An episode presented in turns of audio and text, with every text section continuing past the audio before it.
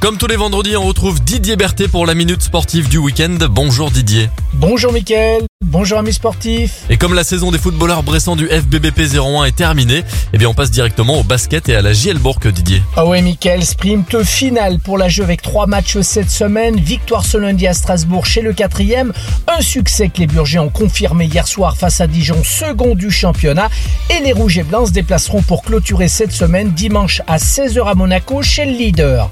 Mais l'information que tout le monde attendait a été dévoilée par la Ligue nationale de basket et il y aura des phases finales sous forme de Final Four où les quatre premiers rencontreront à domicile les quatre autres du top 8 en quart de finale sec et les quatre finalistes se disputeront le titre de champion de France à Rouen. Et enfin, on termine cette minute sportive avec le rugby et l'USBPA. Oh et Mickaël, les Violets l'ont fait. Retrouver la Pro D2 deux ans après l'avoir quitté et avec l'art et la manière, s'il vous plaît, dans son entre de Verchères.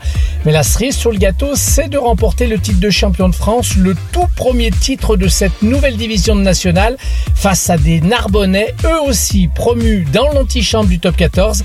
Et cette finale entre Bourg-en-Bresse et Narbonne sera à suivre sur la chaîne L'équipe. Coup d'envoi samedi à 15h10 à Bourgoin-Jailleux. Et quoi qu'il arrive, dimanche, rendez-vous avec les joueurs et les supporters au stade Marcel Vercher à 10h pour fêter la montée et qui sait, peut-être le titre de champion de France. Voilà Mickaël, le programme des deux clubs fagnons de la ville de Bourg-en-Bresse, toujours en compétition.